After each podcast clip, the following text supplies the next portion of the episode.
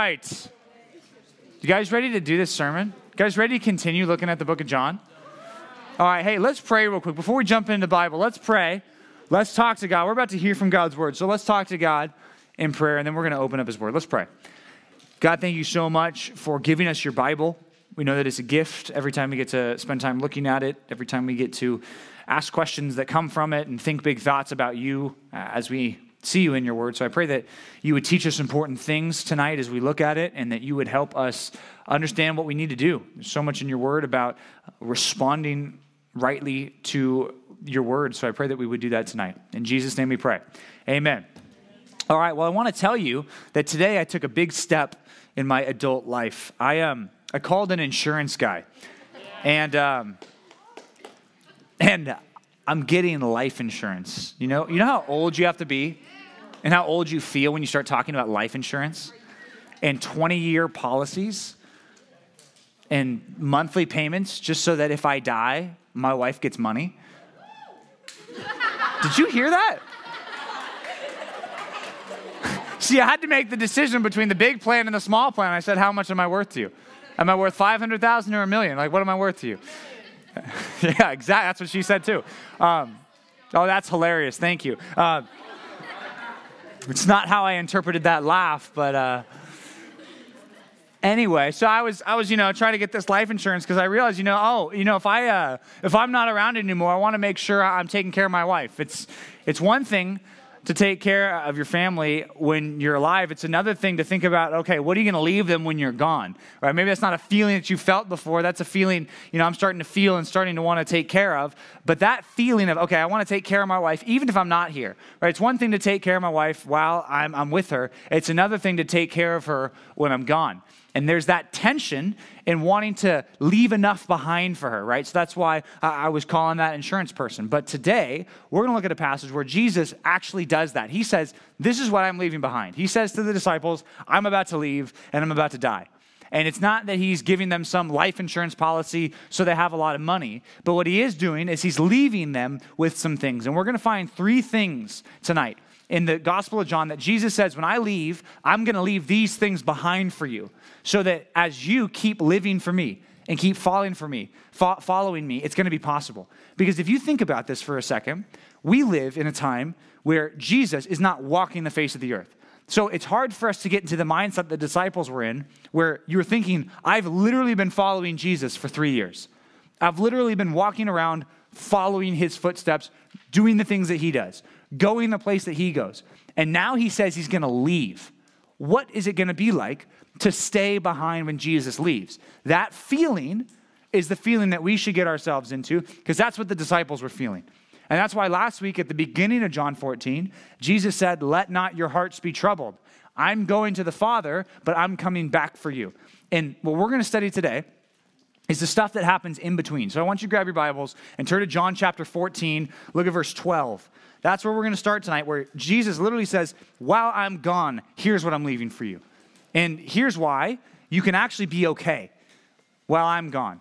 How do you live for Jesus when Jesus doesn't live here? I mean, think about that.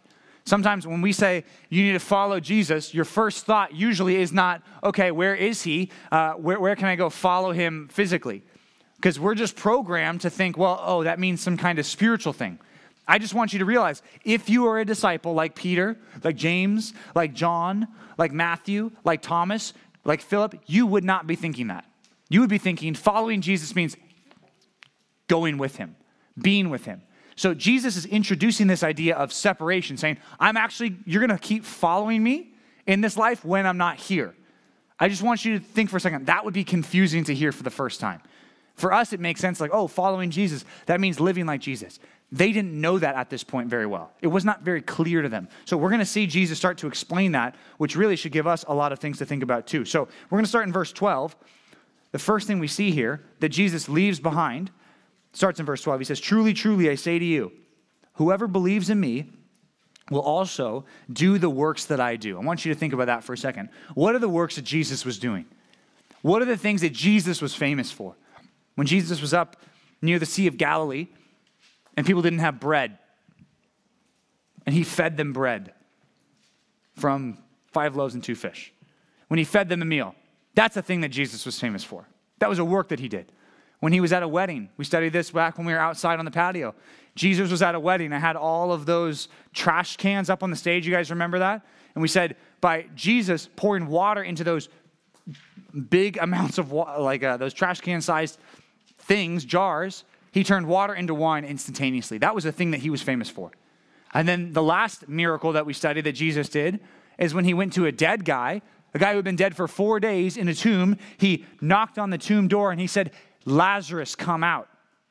And Lazarus walks out, really probably hobbles out in his grave clothes. Now, Jesus says to the disciples, The works that I'm doing, you're going to do those too. That's why this is hard to believe. Because if Jesus turned to you and said, You know those crazy miracles that I've been doing, the amazing things, you're going to keep doing those. You're going to do those too. You'd be like, There's no way. Like, I can't do that. Right? Keep reading. He says, Whoever believes in me will also do the works that I do. And greater works than these he will do because I'm going to the Father. You'd be saying, whoa, whoa, time out. So something greater than raising a person from the dead? So you're saying you're going to you, we're going to do something greater than turning water into wine? So you're saying we're going to do something greater than preach the Sermon on the Mount? Jesus is basically saying, yes, you are going to do something greater. That's hard to get our minds around. And if we were a disciple, we'd be like, no way. I don't believe that. Let's keep reading. He says he's doing this because Jesus is going back to the Father. Now, verse 13, he says, Whatever you ask in my name, this I will do, that the Father may be glorified in the Son. If you ask me anything in my name, I will do it. And this another, is another promise you'd be thinking, wow, I find it hard to believe that that's true.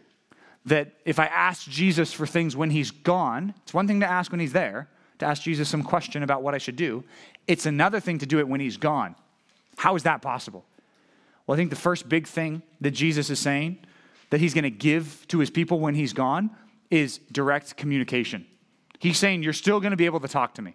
I'm going to leave, but you're still going to be able to talk to me. And what you see here, Jesus is saying, is you're going to continue doing my work.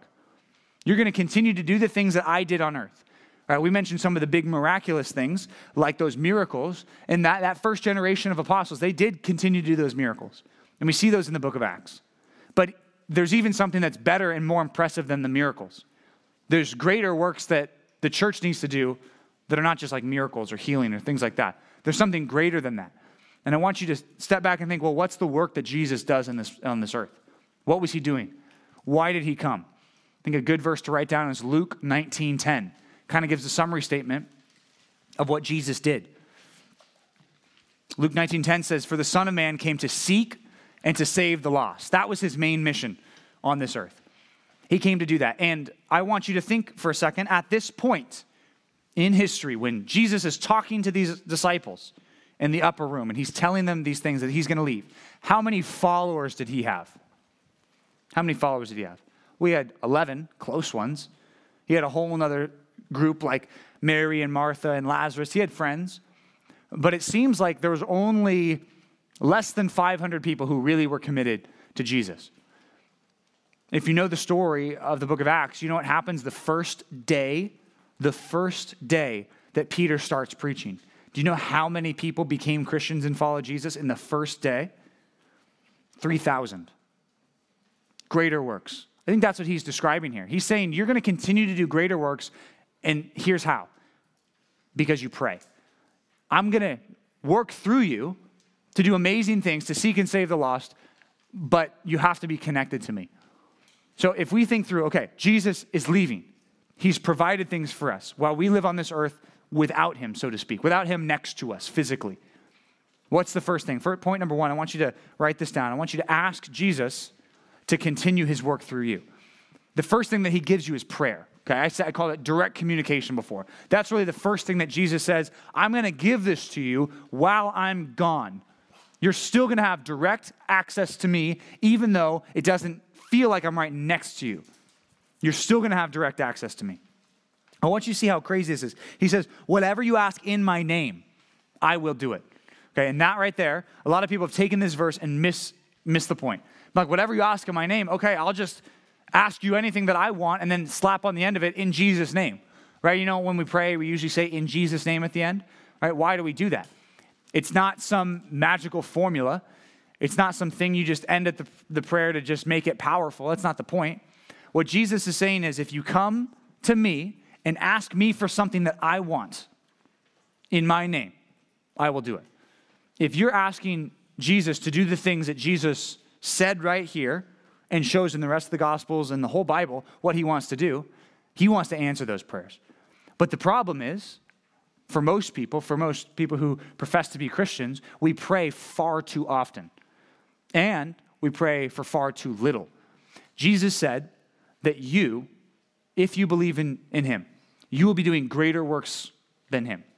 I want you to think that do you actually believe that right there? That if you believe in Jesus, Jesus wants to use you to do things that are more amazing or bigger than what he did.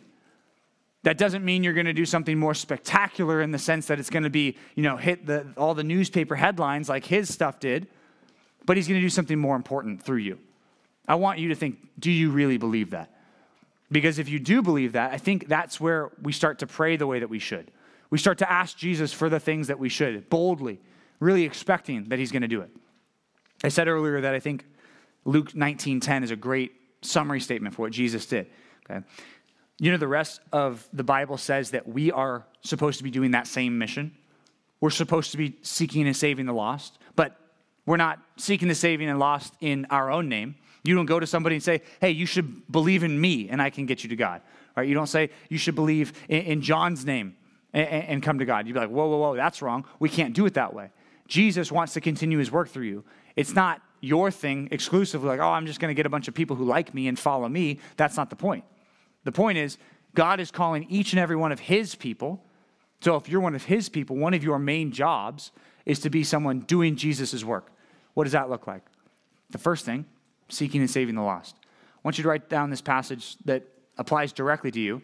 It's 2 Corinthians 5, 18 through 21. 2 Corinthians 5, 18 through 21. I'm going to read it real quick. Here's what it says. It says, All this is from God, who, through Christ, reconciled us to himself. What that means is that God was having Jesus fix your relationship with him. God uses Jesus to fix your relationship with God. So that if you're a real Christian who understands the good news of, uh, of Jesus, who's responded rightly with, with trust and with faith and has repented of your sins, says now you're reconciled with God. And here's what it says This is from God, who through Christ reconciled us to himself and gave us the job, the ministry of reconciliation. That is, in Christ, God was reconciling the world to himself, not counting their sins, their trespasses against them, and entrusting to us the message of reconciliation. What that means is, on this planet, who are the people that are going and trying to connect people with God? Who's going to do that? Right? Who's going to do that? This passage says the people who've been reconciled. If you have a good relationship with God because you trust in Jesus, here's what Jesus says to you very clearly through his word. You need to become a part of that mission too. The problem is, if I asked you the question, hey, should Christians try to make disciples of Jesus, right? I think 95% of you would say, I know the right answer to that question. Yes, we should. Okay, there's another question that might hurt a little bit more. How are you doing at that? How are you doing at that?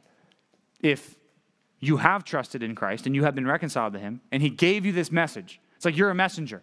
Right? And you have this message. I mean, imagine that. Go back to Bible times. Imagine the guy in the sandals and I don't know, maybe a really flowy toga where you can run really far, right? And you are given a message by a king, okay?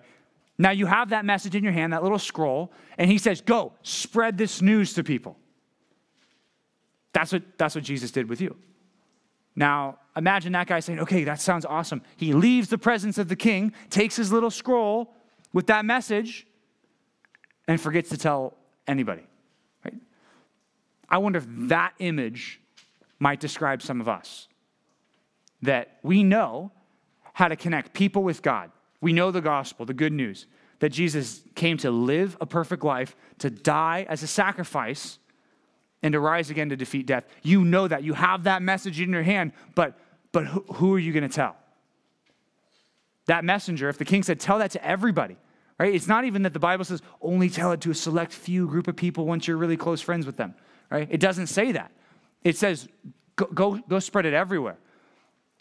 I wonder if you're a silent messenger. I wonder maybe that describes you. Are you a silent messenger? Like you've been given a message and you've been silent about it. You've got the scroll, you've got the truth, but have you shared it? Greater works, Jesus says, the disciples will do. Greater works. I told you that on day one of the church, 3,000 people became Christians. 3,000 people.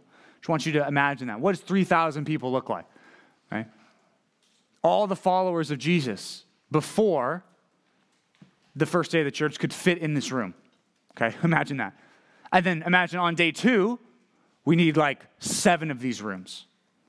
That's crazy. And that's what happened. That's the truth. That's history. That's a history lesson right there. That's not a, that's not a science question. That's a history question, right? That happened on the first day of the church 3,000 people. I want you to ask yourself, right, if you're thinking, maybe I am that silent messenger. Maybe I have the, the message and I haven't told people. I want you to ask yourself, are you, um, are you bold enough? Do you trust Jesus enough to ask him to help you with that? You bold? Like, do you think that Jesus can actually use that message? Because I wonder if you have that message, you know the truth, maybe you haven't told your friends. I wonder why you haven't told your friends. Maybe it's because you don't believe it will make any difference. A lot of people do that. The reason they don't speak up is because they don't actually believe that the message could really change that friend. They think, I could change, you know, church people, but it couldn't change that person. Maybe one of the reasons we don't continue the work of Jesus is because we're not praying, because we're not even talking to Jesus at all.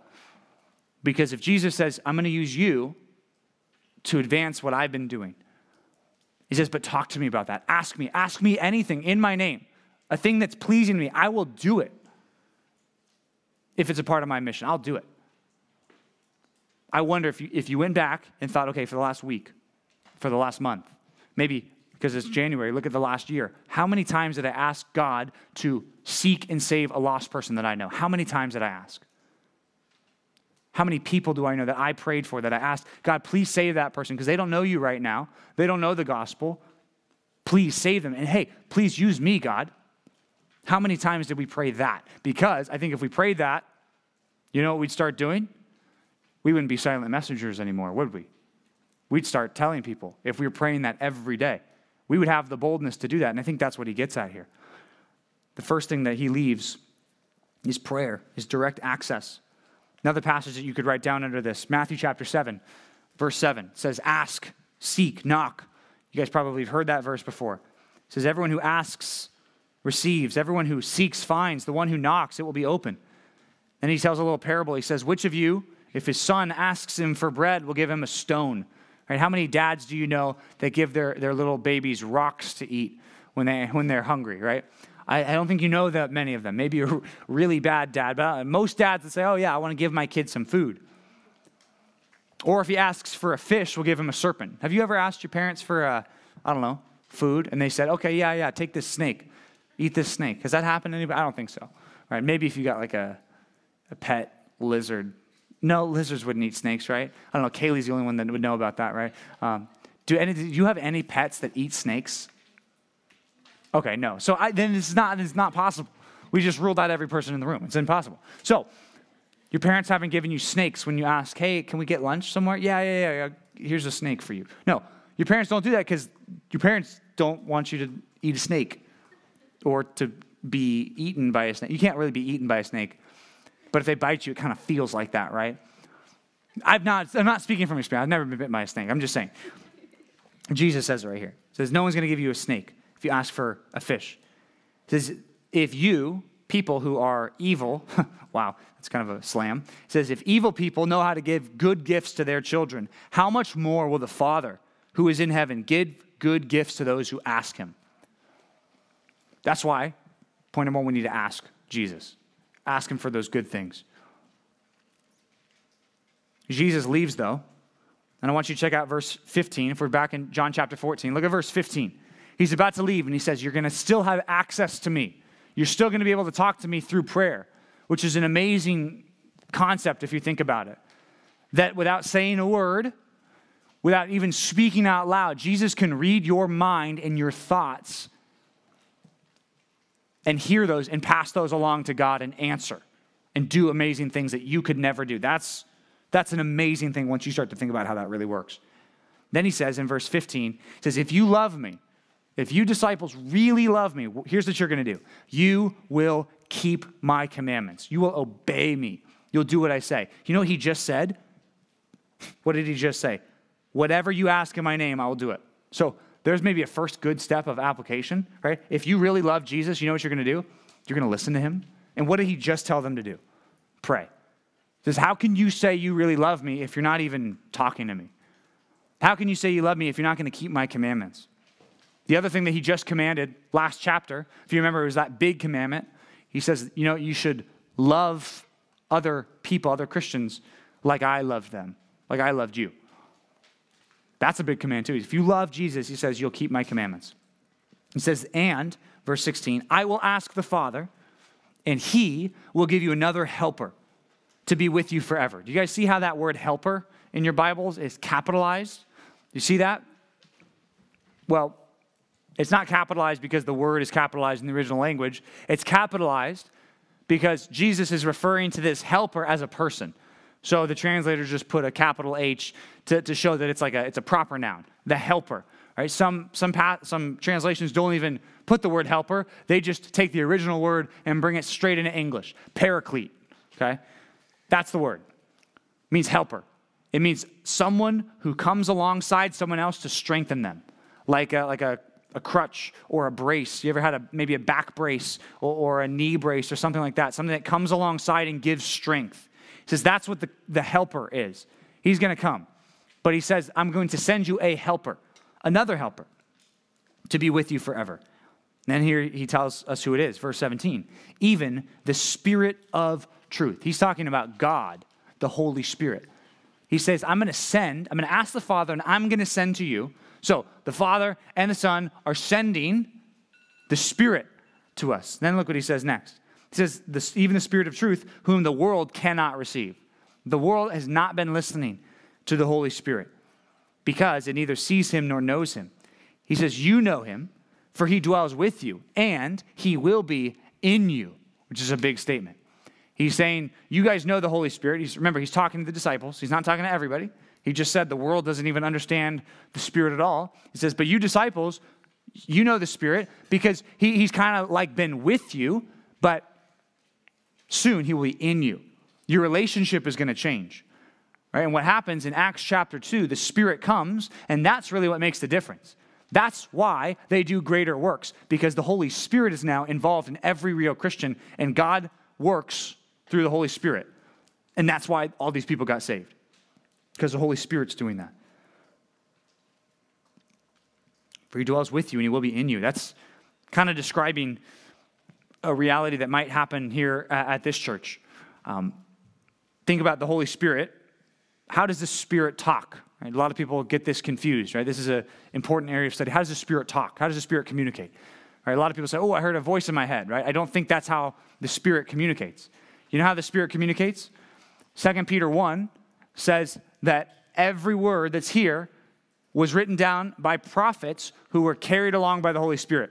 What that means is when you read the Bible, those are the words of the Holy Spirit, specifically, right? They're, we call it God's word, but specifically, if we want to think, is it the words of the Father, Son, or Spirit, right? Really, if we're thinking about it very specifically, these are the words of the Holy Spirit, which is why we have such an emphasis at this church at reading the Bible, at studying the Bible, of praying through the Bible, of thinking deeply about the Bible and studying it.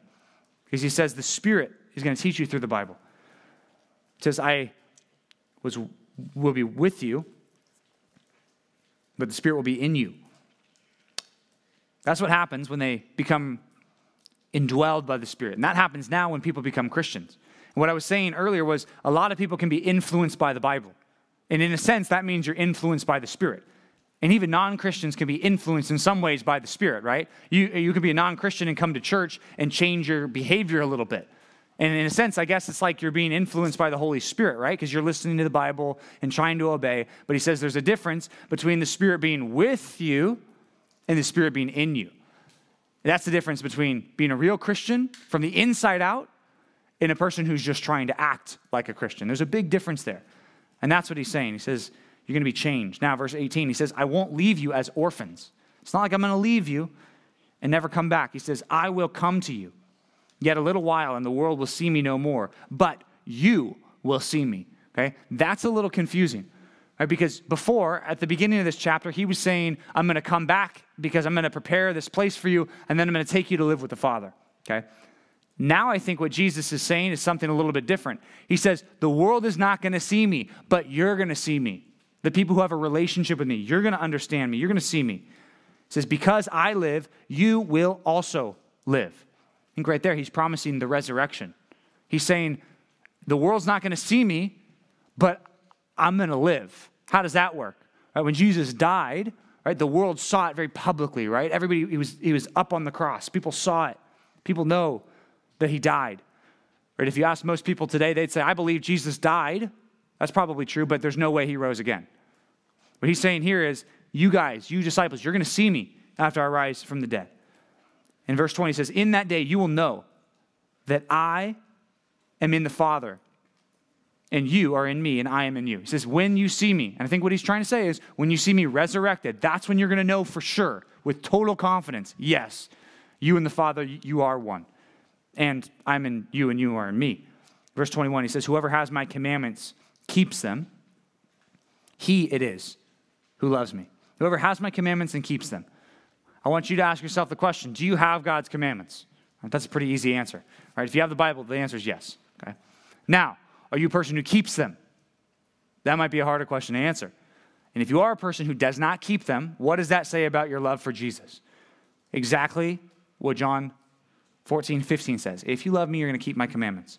It says, If you have my commandments and you don't keep them, or if you do keep them, that's the person who loves me. Look what he says next. And he who loves me will be loved by my Father, and I will love him and manifest myself to him, which means I will show myself to him. And Judas, not Iscariot, look how he says, verse 22, Judas, not Iscariot. So there's another guy, another disciple named Judas. That's a bummer. He uh, might have changed his name a little bit after Judas became a bad guy because Judas was a, was a normal name before uh, Judas Iscariot. So Judas, not Iscariot, he said to Jesus, Lord, how is it that you'll manifest yourself or show yourself to us and not to the world? Jesus answered him, verse 23 If anyone loves me, he'll keep my word. He'll do what I say. And my Father will love him, and we, so he's saying, my Father and I, we will come to him and make our home with him. Now think about it. He's just said that the Spirit is going to be in the disciples. Then he said, Whoever loves me and keeps my commandments. I, the Fa- Jesus, and the Father will be in them too. So, what is he saying? Father, Son, Spirit are going to like live with these people. It's like they're going to they're going to be with them. He says we're going to come and make our home with him. Then verse 24 he says, "Whoever does not love me does not keep my whoever does not love me does not keep my words. And the word that you hear is not mine, but it's the Father's who sent me. I'm speaking God's words. Now, that was a lot, those verses. But what I want you to see there for point number two, what Jesus is saying, the second thing that he's leaving for us is the Holy Spirit. Okay? So write this down for point number two. Get help from the Spirit to lovingly obey Jesus. Get help from the Spirit to lovingly obey Jesus it's cool because this section is really talking about both of those things having the Spirit in your life and lovingly obeying Jesus. We saw that multiple times where he says, you, you can't say you love me if you don't obey me. It's a package deal. A lot of people say they love Jesus, but they don't do what Jesus said. Jesus said right here very clearly, You don't love me if you're not obedient to me. It just is impossible. And a lot of people think that. Maybe you've thought that about yourself. You think, Well, you know, I, I, I, I love Jesus, but I just don't do what he says. Right? That, it doesn't work that way. He's very clear here.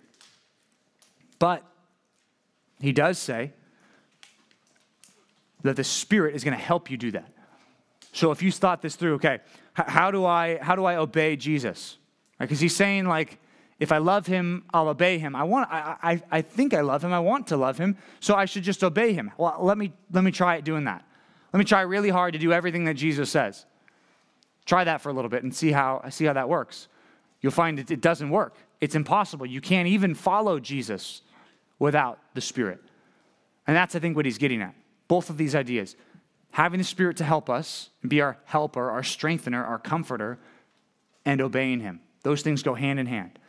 So here's basically what I'm trying to say. You either love Jesus and obey Him and have this, the influence of the Holy Spirit in your life, or you don't. Okay? Jesus is saying, Those who are my real disciples, they love me, they obey me, and here's how this all works they have power from the Holy Spirit to do that in a way that they did not have before. I said that there's a difference between the Holy Spirit being with them, influencing their behavior maybe from the outside, and the Holy Spirit being in them. Okay? Here's, here's a small w- way of explaining that. Okay? Did you guys brush your teeth today? I didn't get as many yeses as I was hoping to get there. You all brushed your teeth this morning, right? Yes. Are you a one a day person? Anybody a one a day person? Oh, God, oh wow. This guy said it. I got one person. He just fell down too. That was. Get any two, two a day people? Two, two brushes a day? Any two brushes a day? Sometimes three. We got some overachievers. That's good. So, I, wa- I wonder why you brush your teeth. Why do you brush your teeth? Because it's disgusting. That's not, I mean, some people, people are really good at living in their own filth. Have you noticed that? Like if they smell bad, they don't like think that they smell bad. They're just like, it's fine. I, it's, what are you talking about? It's like if you ever, uh, you ever like sleep in for a long time and someone comes in your room, like, oh, it smells bad. And you're like, what are you talking about? Like, I've been smelling this all night. Like, what's going on? You don't even know that. Like your parents know that. Your parents go into your room like, oh, it stinks in here. Especially you guys, it's getting worse, isn't it? Your rooms stink. All the insecure guys just labeled their friends' names there. Anyway, so I said, I wonder why you brush your teeth because I guess there can be a lot of different reasons for brushing your teeth, can't there be? Right? Some of you might brush your teeth twice a day because your parents say, brush your teeth twice a day or you're in trouble okay? Some of you might do that. And you say, okay, then I brush my teeth. Others of you, your parents are a little looser. Your parents don't like force you to, they just kind of expect you to. And they probably wouldn't notice if you stopped. But I would think that for some of you, you've experienced what it's like to have bad breath. And you've, you've been embarrassed. Has anyone ever told you you have, you've had bad breath? Have you ever had that experience? Someone's told you you have bad breath. Okay, see, we're not as bold at that one, right? It's happened before. Has that never happened to you before? You're serious that you, one of you has told. Well, okay, that you're one. You're the one a day guy though. So, so, your mom said that you. Yeah. Okay. Well, I wonder if uh, last week I mentioned your crush, right? I said, look at your crush, right? And then you all just look at your friends again. You guys are not good at obeying the look at your crush deal. Anyway, you literally did the same thing last week. But I wonder if your crush told you, hey, um, you have bad breath. Okay, would you just crawl into a hole and never come out after that?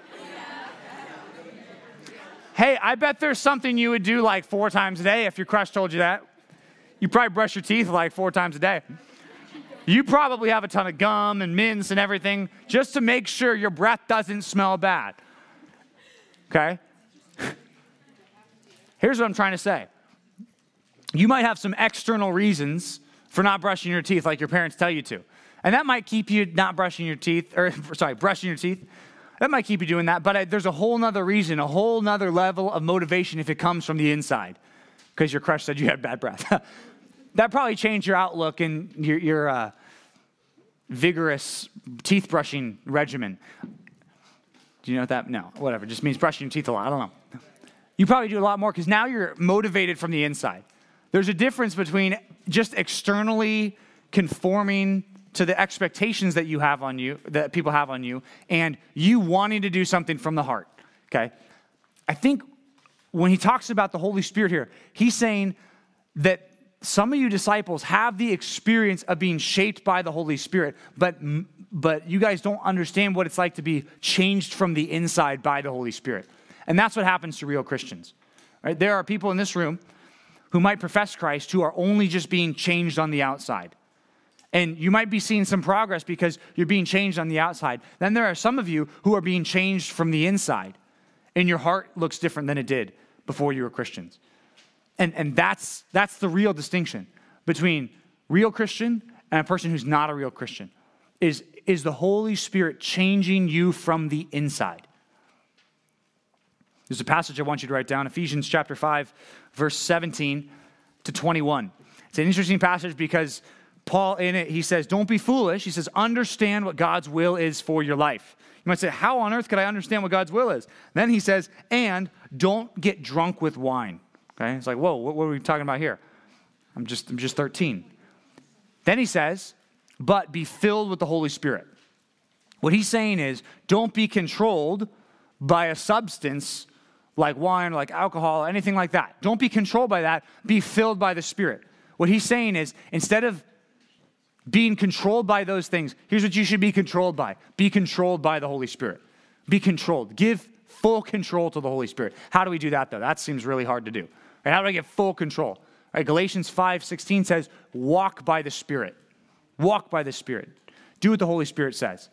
Again, hey, how can we, uh, how can we know what the Holy Spirit says? How do, how do we know that? Those of you who are uh, visual learners, you just said the Bible, right? Those of you whose heads were down, you're like, I don't know. Um, right here, okay? This is how we know what the will of God is. And then afterwards, after it says, don't be controlled by substances, but be controlled by the Spirit, then it says, here's what, here's what happens when you're controlled by the Spirit.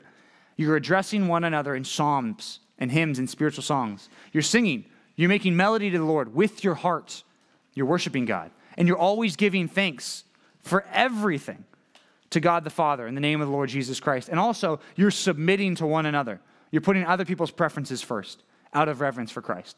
That's what happens if you're being controlled by the Spirit. If you're in His Word, if you're talking to Him, that's what we got to do. That's why we say, what's the most important things for us to do in the morning? Read our Bibles and pray. It always gets back to that because this is the main means that we have every day of being changed by the Spirit. Look back at verse 25 in our passage. Basically, if if you are being controlled by the Spirit, you'll actually love Jesus, you'll actually obey Jesus, and He also is going to leave us with one more thing. One more thing that He's going to leave us with. Verse 25, He says, These things I've spoken to you while I'm still with you. But the Helper, the Holy Spirit, whom the Father will send in my name, He will teach you all things and bring to your remembrance all the things that I've said to you. I think that's a very specific promise that he's making to the disciples. He's saying, You guys will remember exactly what I said so that you can accurately give sermons and even write the Bible. I think that's a very specific promise to the disciples. But I think the Holy Spirit also wants to teach you God's word too. But you can't be taught God's word if you're not in God's word. Then he says this in verse 27. Here's the thing that he leaves with us He says, Peace I leave with you. My peace I give to you, not as the world gives to you do I give it to you. Let your hearts not be troubled. Let them not be afraid. Because you heard me say that I'm going away and I'll come to you. Because if you loved me, if you even understood what was going on here, you would have rejoiced. Because I'm going for, to the Father, for the Father is greater than I. And now I've told you before it takes place, so that when it does happen, when it does take place, you might believe. He's giving them promises. Right? Why is he giving them promises? He says, I'm leaving you with peace, and I'm giving you promises. What do promises have to do with peace? What, what do those, those two things have to do with one another? Look at verse 30. So I will no longer talk much with you. I'm leaving. I'm not going to talk to you much anymore. For the ruler of this world is coming, but he has no claim on me. I think he's talking about Satan right there. He's saying, hey, the ruler of this world, he's really going to look like he takes over, but he has no claim on me. That's another promise. He says, I'm coming back. I'm going to win in the end. So even when I'm gone, I've told you these things so that you can believe, so you can trust me, even when times seem crazy, because I already told you it's going to happen.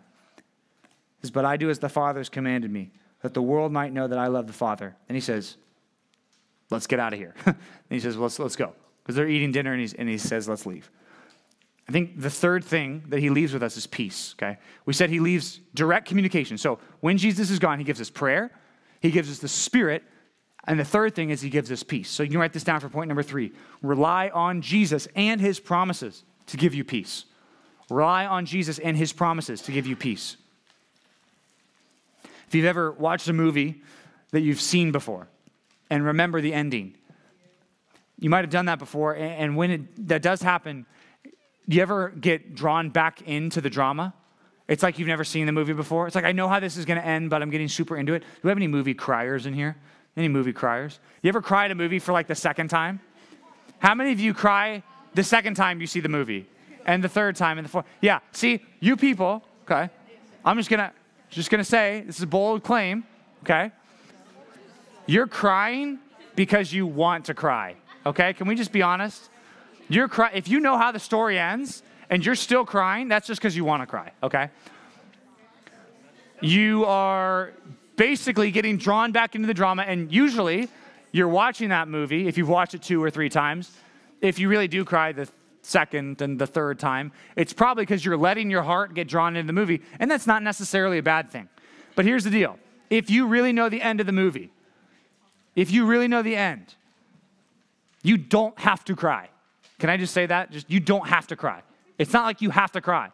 You can be like, I know how this is gonna end. The dog is is gonna Oh, if the see, okay, yeah. If the dog dies, that is a little sad. But but if you know the end of the movie's good, you don't have to cry because you know the ending. Here's the problem. Jesus gives us the end of the story. Think about that. Jesus gives us the end of the story. We know exactly what's going to happen in the end. Satan is not going to win. Jesus is going to win. We know the end of the story. But the problem is, we all the time, here's what happens to us we get drawn into the drama of this world acting like Jesus is not going to win, acting like Jesus is not going to be the king in the end, acting like God's priorities aren't better than our priorities. We get drawn into that drama and we let our heart get taken, you know, around in that drama. Here's what Jesus says You can have peace when you remember my promises.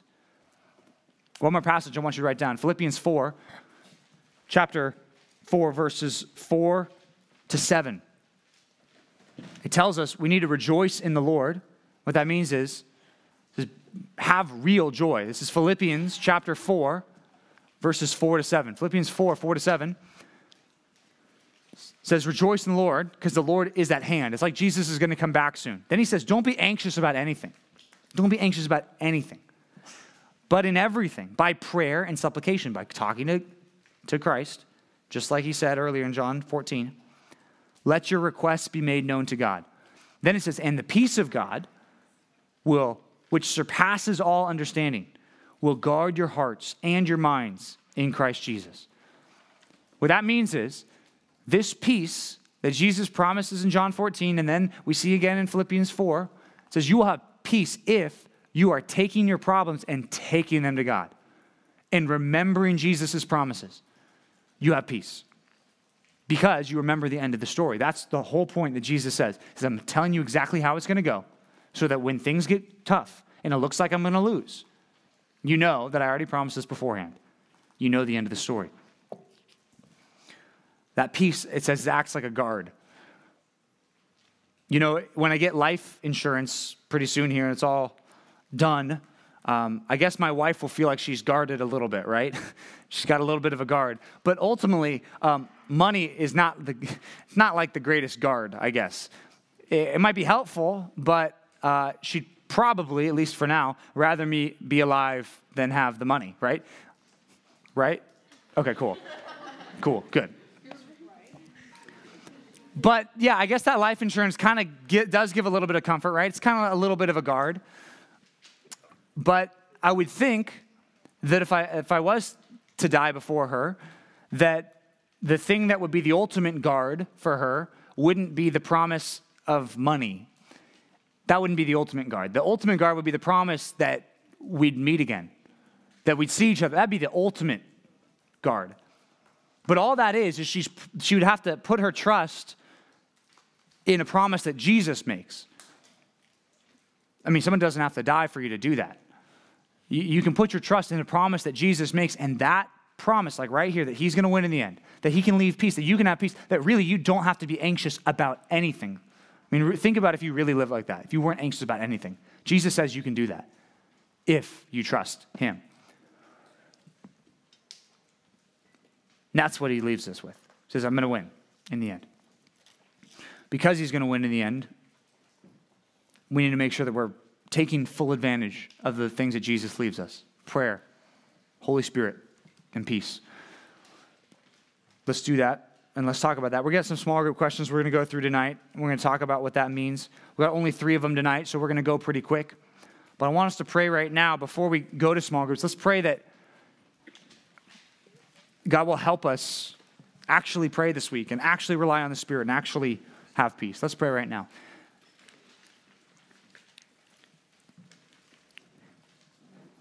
God, thank you for giving us these promises.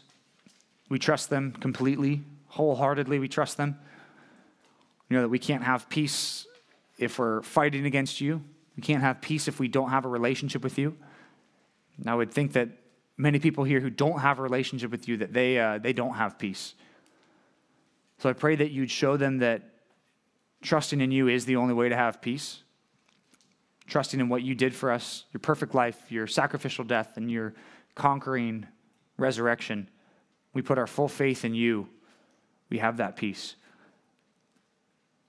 So as we live in the time in between your departure and your arrival, I pray that you would help us live for you completely, wholeheartedly, trusting in you and doing whatever you call us to do in this world. Which is amazing. You even let us be a part of those greater works that you promised your disciples would do. Pray that we'd be a part of that. I pray we'd ask more boldly this week to be a part of that work, and that you would answer our prayers as you promised. In Jesus' name we pray. Amen.